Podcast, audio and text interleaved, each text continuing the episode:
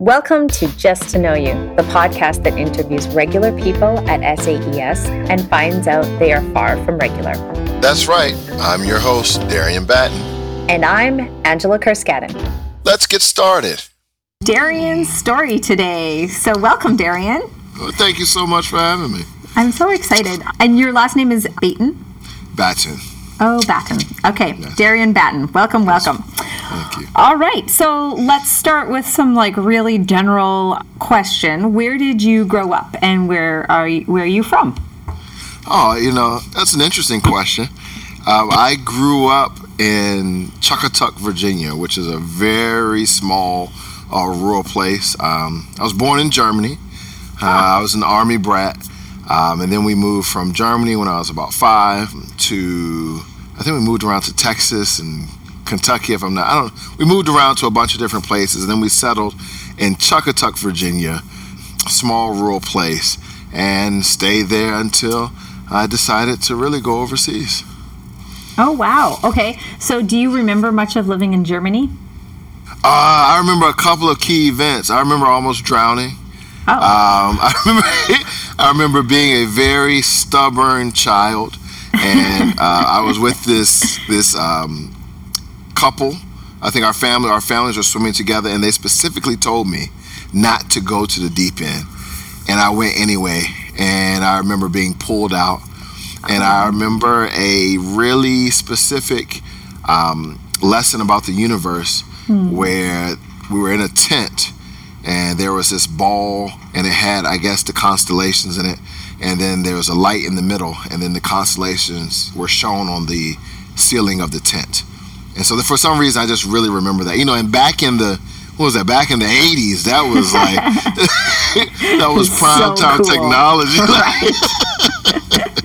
so I remember those two key events of kindergarten uh, in on a military base. Very cool. Okay, so you moved to Virginia, and then and then you you moved around a little bit, and then you la- stayed there until forever, or when yeah. did you leave? I come from a very small uh, town, so my mother and my father actually grew up on the same street.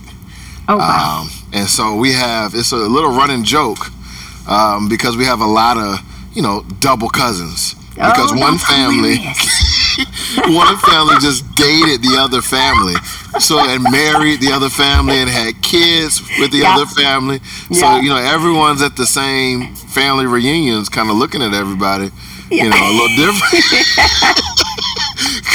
just giving everyone the side eye but it's just two families just married each other and so I, I grew up in this place so we when we returned we were beside both sides of the family. So large yeah. cookouts, yeah. Uh, large family, and just loved it. Everything was so family, extended family oriented.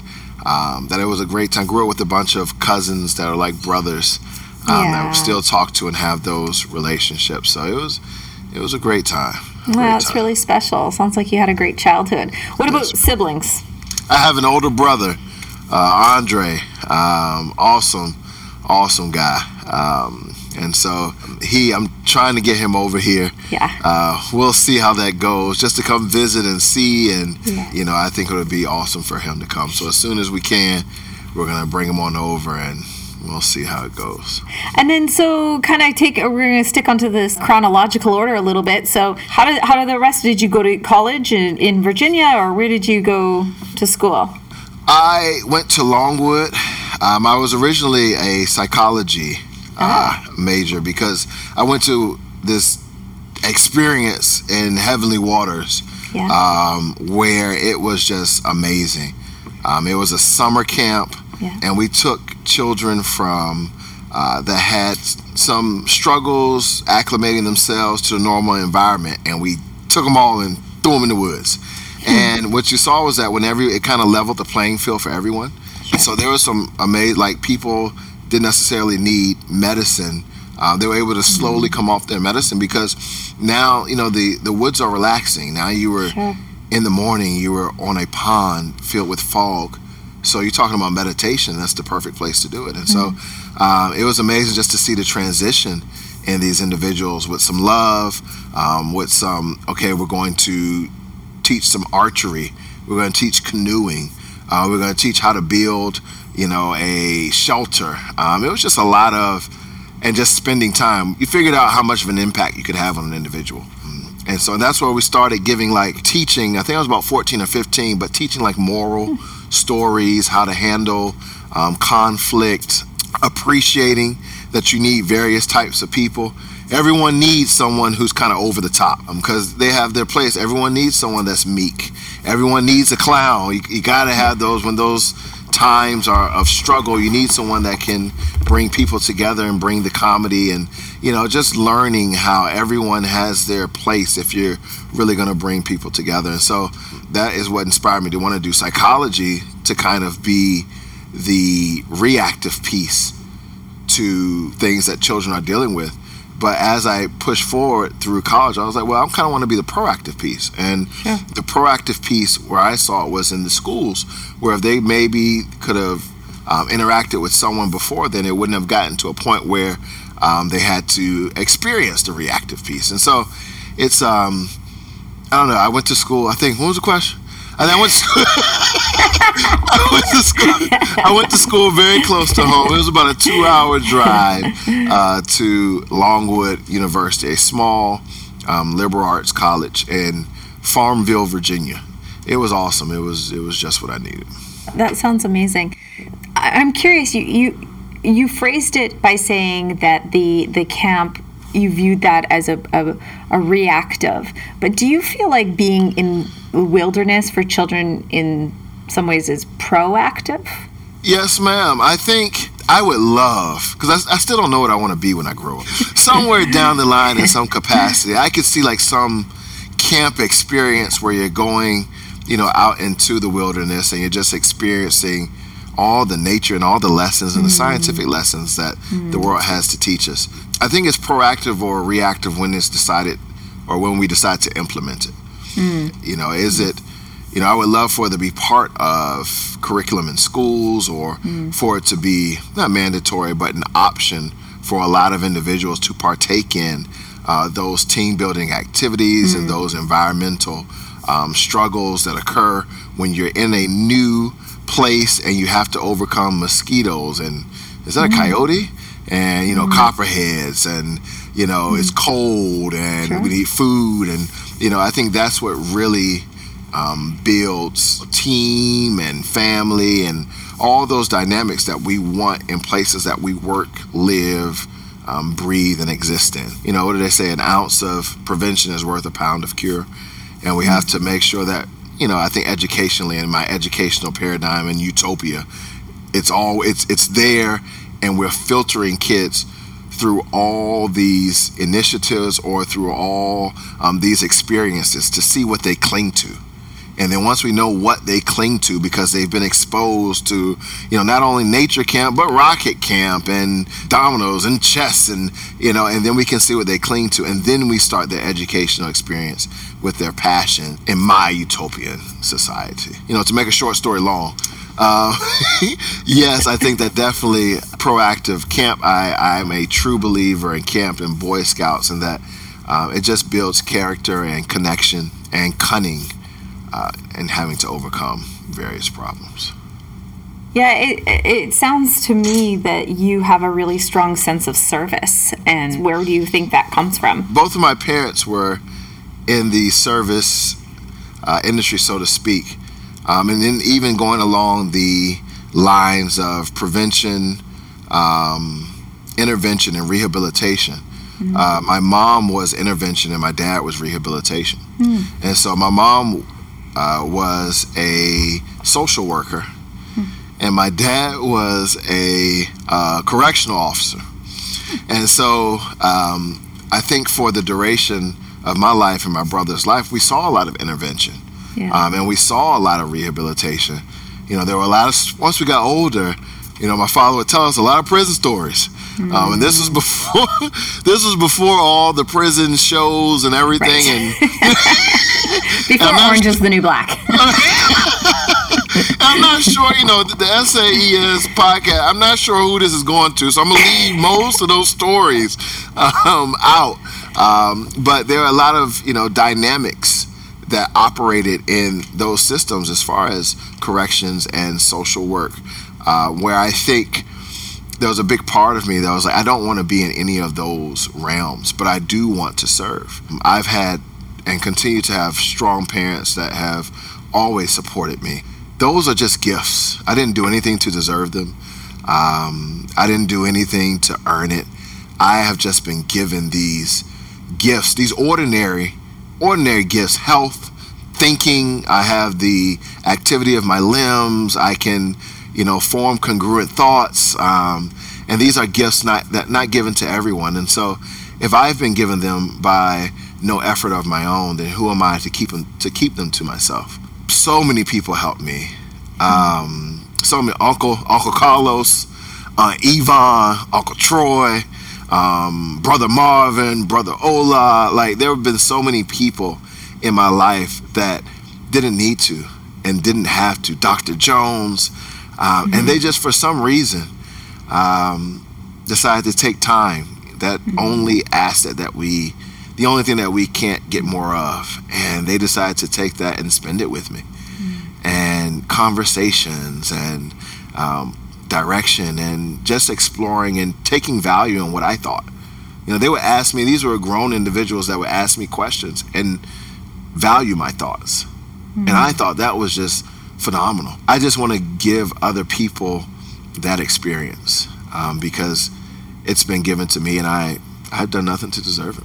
I love that you brought up that time is just the most uh, finite resource, right? We uh, it, it's such a gift to give your time to somebody, and I and I, I love that you pointed that out. Thank you. You have a lot of gratitude for for so much in your life. Is that something you've always practiced? Where does where does your gratitude come from? The biggest effect probably comes from my father. Hmm. Tell me about my him. father. Um, he's a he's an awesome guy. Hmm. Um, I have to say it, and um, it's interesting because the way that we grew up is very different than our relationship now. Because um, he was 16 years in the military and then mm-hmm. 25 years in corrections. So you're mm-hmm. talking about 41 years of a certain mannerism and a certain way sure. uh, to carry yourself. So, what about the last 10 to 15, um, we've been able to build like almost like friends. Hmm. Uh, but those first 20, it was you know, sergeant and private. Mm-hmm. And it, it, was very um, didactic. But I saw my father was interesting. I think he got an award for 10 years, he never missed a day. Um, and I would see him, like we had snow, we have Virginia snow. So Virginia snow, one inch closes schools. you know, it's, not it's not like New York or, or one inch, but it could be one inch of snow, which you know there was no reason to close. Could be one inch of ice, which everybody's falling off the roads. We just we don't prepare. There may be some salt down. You never know. we're called, you know, we're not quite south. We're not quite north. We're kind of in the middle of everything. And so, for a while, he drove an hour and a half to work and an hour and a half home. Hmm. Uh, so he was three hours on the road. I think for about one or two years when he transitioned from the military to home, and he would just take cinder blocks and throw them in the back of the van uh to uh-huh. weigh it down so that he could drive up and down the roads. He would get up early in the morning and then he would work and he would come home and he never complained. Mm-hmm. Um, I didn't learn till later that some of the places that he was a correctional officer and that he had seen a lot of stuff mm-hmm. um, because he didn't tell me until we uh, until I was grown that he actually saw this and you know saw that yeah. and saw some very um, heart wrenching activity. But um, he even my phrase when people ask me, "Hey, how you doing?" I can't complain. That's that's pops. You know, mm-hmm. that's him. He he just never. He was all and he still is always so grateful. You know, hey pops, how you doing? I open my eyes, so I'm good. Oh. You know, like that's that's him, and you know, I think he's he's been fortunate enough to have much to have little. You know, he's been up and down this, and it's just never changed who he was and um, who he is. You know, he every time I talk to him, he just reminds me what's important. You know, so I've, you know, pops, I went here, I went there. You know, did you say hi to the kids? Mm-hmm. Yes, sir. Uh, all right, because that's what's important. You know, where are my kids? Where is Elliot? Where is Suleiman? Where is Phineas? The the older he gets, because a lot of times we joke Oh, well, pops, where was this when I was growing up? You didn't seem to be as concerned. You know, when, when I was growing up, we would be asleep, and he would get up early, and he would come in. So it's time to wake up. It's time to wake up. It would be like three or four o'clock in the morning. We didn't have to get up to like six. You know, I shouldn't have to walk by. A gr- you're almost grown. I shouldn't have to walk by a man sleeping. If I'm a man and you're a man, we should all be up. It's time to be up. It's morning time. so, so he was very. Um, this would be this would be three four o'clock in the morning. Oh my god. And so he would leave like 4:30, and I would look at my brother, and he would look at me, and we would just go back to sleep. Like it was it was entirely too early, but he would he did that, and now 3:30, 4 o'clock in the morning, I roll over Do you? and I'm up. I'm I'm pretty cheery about it. You know, to the the chagrin of many people around me. You know, so, so a lot of a lot of of who I am is definitely him. When we talk, we joke.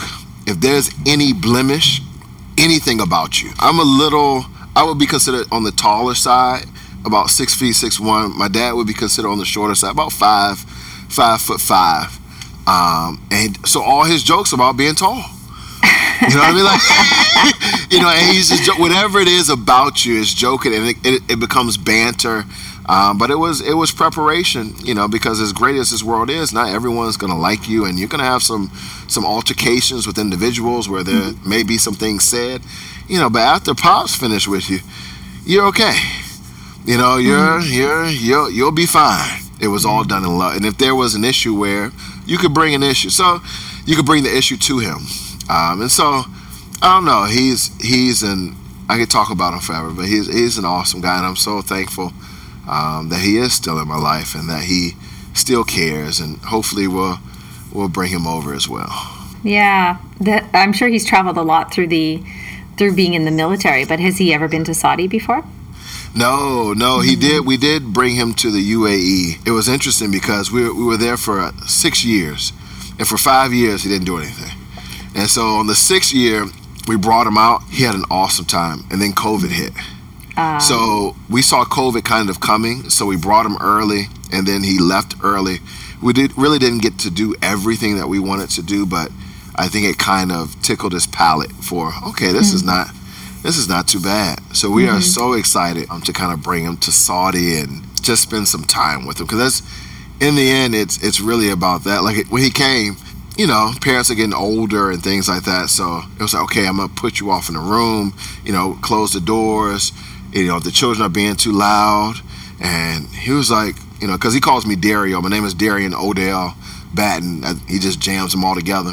So he said, Dario, they don't need to close no doors around here. You know, but just leave the door open. The kids are fine. That's what kids are supposed to do. They're supposed to walk around the house, you know? so, so he's just, I don't know, he just never phased. Nothing, you know, kids jumping on him at 65. Mm-hmm. He's fine. He's just always consistent, always positive, and just always thankful for the little things. Mm-hmm. You know, man, this is a good home cooked meal. Appreciate that. Just the little things. And I just, I try to, if I could be half the man that dude is, I'd be, I'd be all right. That's amazing. I want to meet your dad. Like, do, do you tell him that? Do you tell him how much you admire him? See, see, they, there you go, Mike McPherson. See, I was feeling pretty good about the interview until you bring. Come on, Angela, come on. Um, I did. I was feeling good about how it's gonna sound on the airwaves, and man, this is. And then you ask these reflective questions. Um, I need to do better. Sometimes I believe in the banter. Uh, the love is not expressed, and growing up that way, uh, we just started telling each other we love each other probably about five, when the kids were born. You know, was, I'm not even sure they really loved us until we had grandchildren. So. You got put back in the will. exactly. You know, but I, I need to, I need to do a better job, a much better job of really just telling man, because I'm not even sure if I, I've told him all of this. It's hard. It's hard to do. When, when we were growing, up, it made me think. When we were grow, when I was in college, I had um, my dad was really big on you know, hey son, you need to have an old car needs to break down on you so you know how to fix it. So I had in like 2010, it was a beautiful car. It was a red BMW, old school. we had done some work on it, and so what he would do is he would just call uh, sparingly and say, Dario, how's the car doing? And I was like, the car's okay. He was like, all right, bye. Hang up the phone. I was like, well, okay. All right, then he would call back a couple of weeks later. Dario, how's the car doing? no, the car car's doing fine, pops. He was like, okay, bye. Hang up the phone. So what I noticed was for him, you know, because you're breaking out of two institutions in the military and corrections where the less that you express, the better. You know, um, to kind of moving to a, a, stage in your life where the more you express, it's, you know, the better. And so I learned that how's the car doing meant, Dario, how are you? Do you need anything? Um, Do I need to come up there and, and fix it? Um, Do you need me to put some some dollars in your hands? Do you do you need a, everything? All the care and consideration on all the heartfelt notions that he wanted to express was in how's the car doing? Because he he was a shade tree mechanic for the neighborhood. So if your car broke down, you pulled it up into Reginald Batten's yard.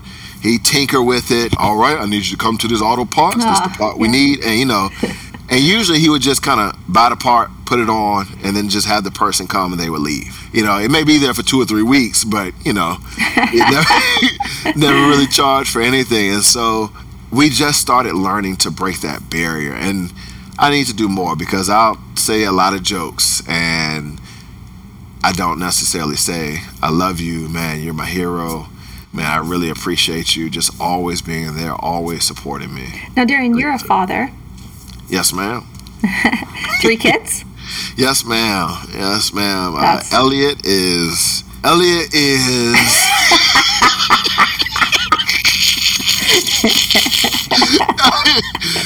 Elliot is eight. Phineas is seven. Suleiman is five. And it's just because all their birthdays are August on. All of our birthdays, really, all for the whole family. And so they start in August, you know, uh, seven, you know, five, three, or whatever it may be, eight, six, four.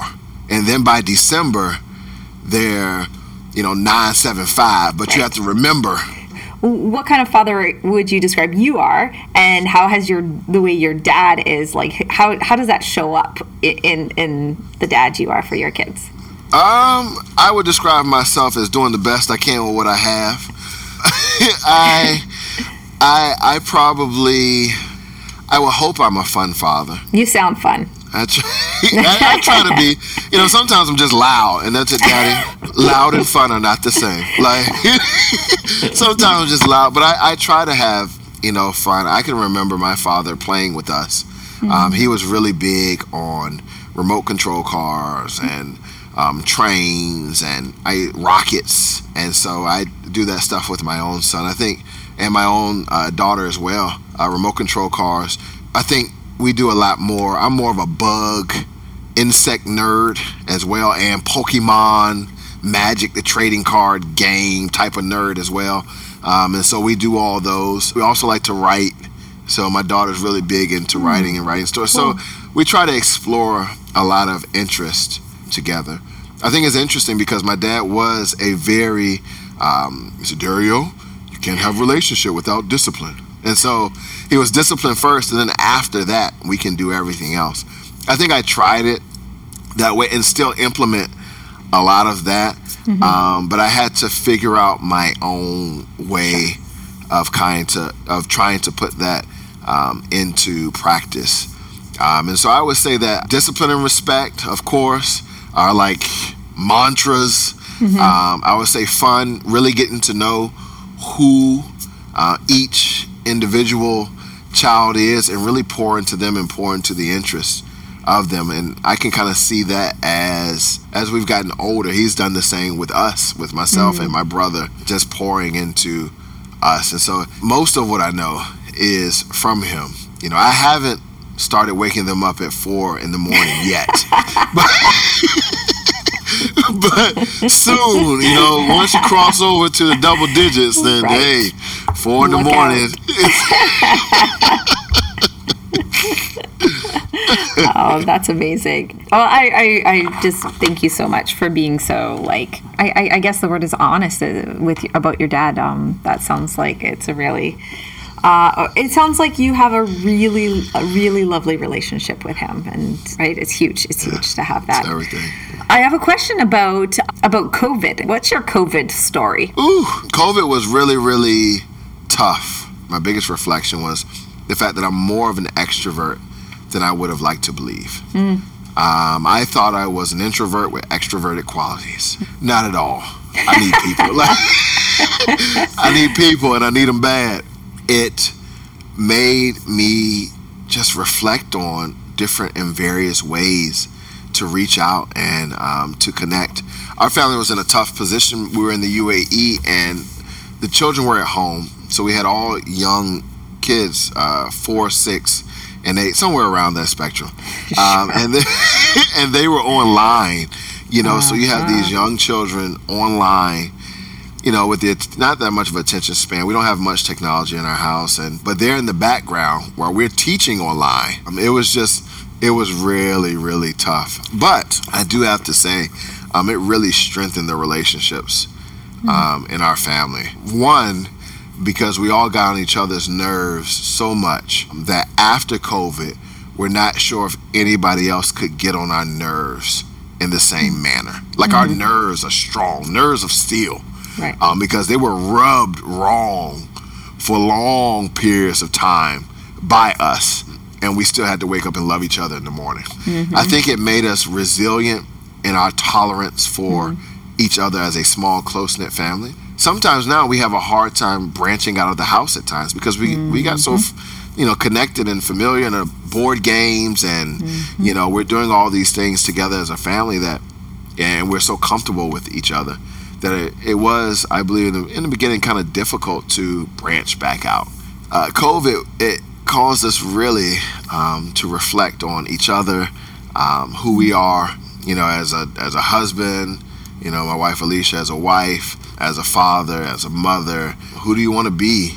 It, it brought everything back to those bare bones of what really matters in life. Um, It was really interesting. One thing we did miss though was because of it, we got to have morning walks, which was awesome.